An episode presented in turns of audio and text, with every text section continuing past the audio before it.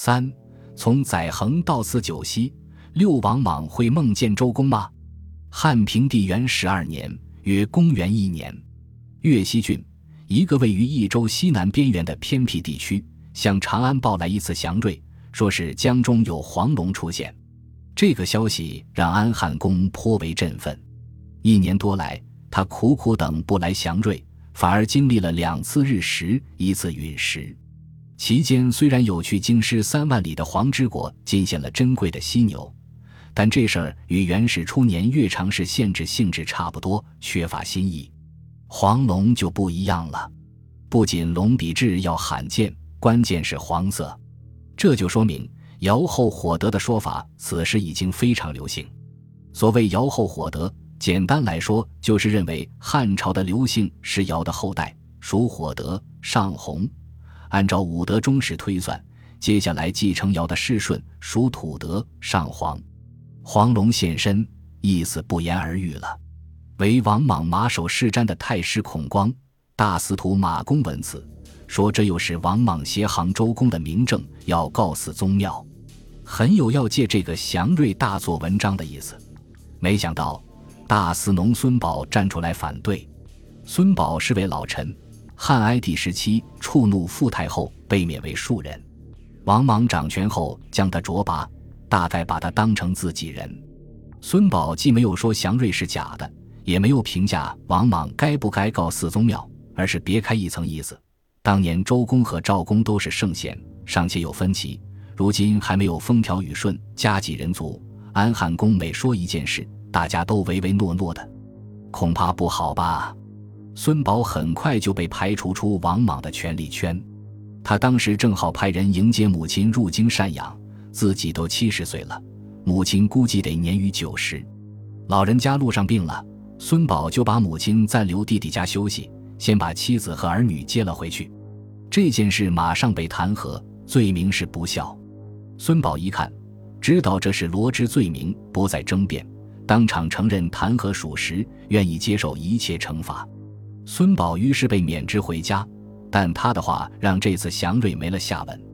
这说明在元12年初，黄龙所蕴含的改朝换代含义仍然令朝野警惕。安汉公已经是汉廷最尊贵的名号了，已经是对汉朝现有官僚体系、爵位制度的突破了，想更上一层楼，朝野同意不同意？会不会有改朝换代之嫌？况且安汉宫上面已经没有楼了，如何更上？这就需要想象力了。在西汉，上至太皇太后，下到普通臣民，头脑里还没有皇帝轮流做的观念，毕竟在此之前统共没有几次改朝换代。高皇帝是第一个平民帝王，但他是尧的后代，斩白蛇诛暴秦，是5德循环的必然结果，继承的是周代王化。所以要设想汉朝的灭亡，谁都没有历史经验，甚至都没有足够的想象力和胆子。这就好比明末清初的思想家黄宗羲等人已经勘破君主制的衰败，但始终无法想象一个没有皇帝的制度。晚清的大臣出使西洋，亲眼看到君主立宪和议会辩论，也只会将其理解为垂拱而治明堂议政。所以当安汉宫上面还能有什么汉朝可不可以改朝换代之类的念头第一次出现在王莽的脑海时，他所能借助的历史经验和思想资源只能从商周时期寻找。元12年夏，王政君下了一道诏令，班固认为这是王莽的意图。不管怎样，这道诏令里第一次出现了这样的话：皇帝年在襁褓，未任亲政，是以孔子见男子，周公居舍，改权时也。比皇帝加元服，伪政而受焉。意思就是现在皇帝年幼，没有亲政，安汉公履行的是周公的职责，等皇帝成年也要效仿周公，还政给皇帝，这是一种不得已的权宜之计。这就说明此时朝野一定程度上已经把安汉公看作周公了。孔子曾说：甚以吾衰也，久以吾不复梦见周公。说明孔子一度经常梦见周公。安汉公是否也会梦见周公？哪怕是白日梦，在安汉公的梦里，周公究竟是一个怎样的人？周公他有身份，是周文王的儿子，周武王的弟弟，鲁国的封君，有德行，治理作乐，建立周制，是孔子眼中的先师。有功业，在周武王死后平定叛乱，诛管蔡，肆意宾服，海晏和亲。有位子，他在周成王幼年时担任摄政，而且据说曾是打士的南面称王。有祥瑞，周公治理天下，祥瑞频出，意味着他的德位合一被上天所认可。王莽从周公这里看见的并不仅仅是尊号，还有身份、德行、功业、位子、祥瑞。目前安汉公无法涵盖这些内容，要想继续升格，只有继续模仿周公。身份，王莽可以自诩为舜帝后代，汉元帝妻族，汉成帝母族，但比起周公与周王室是同姓，异姓外戚是一道难过的坎儿。而功业、德行、祥瑞、天命也都需要逐项证明自己。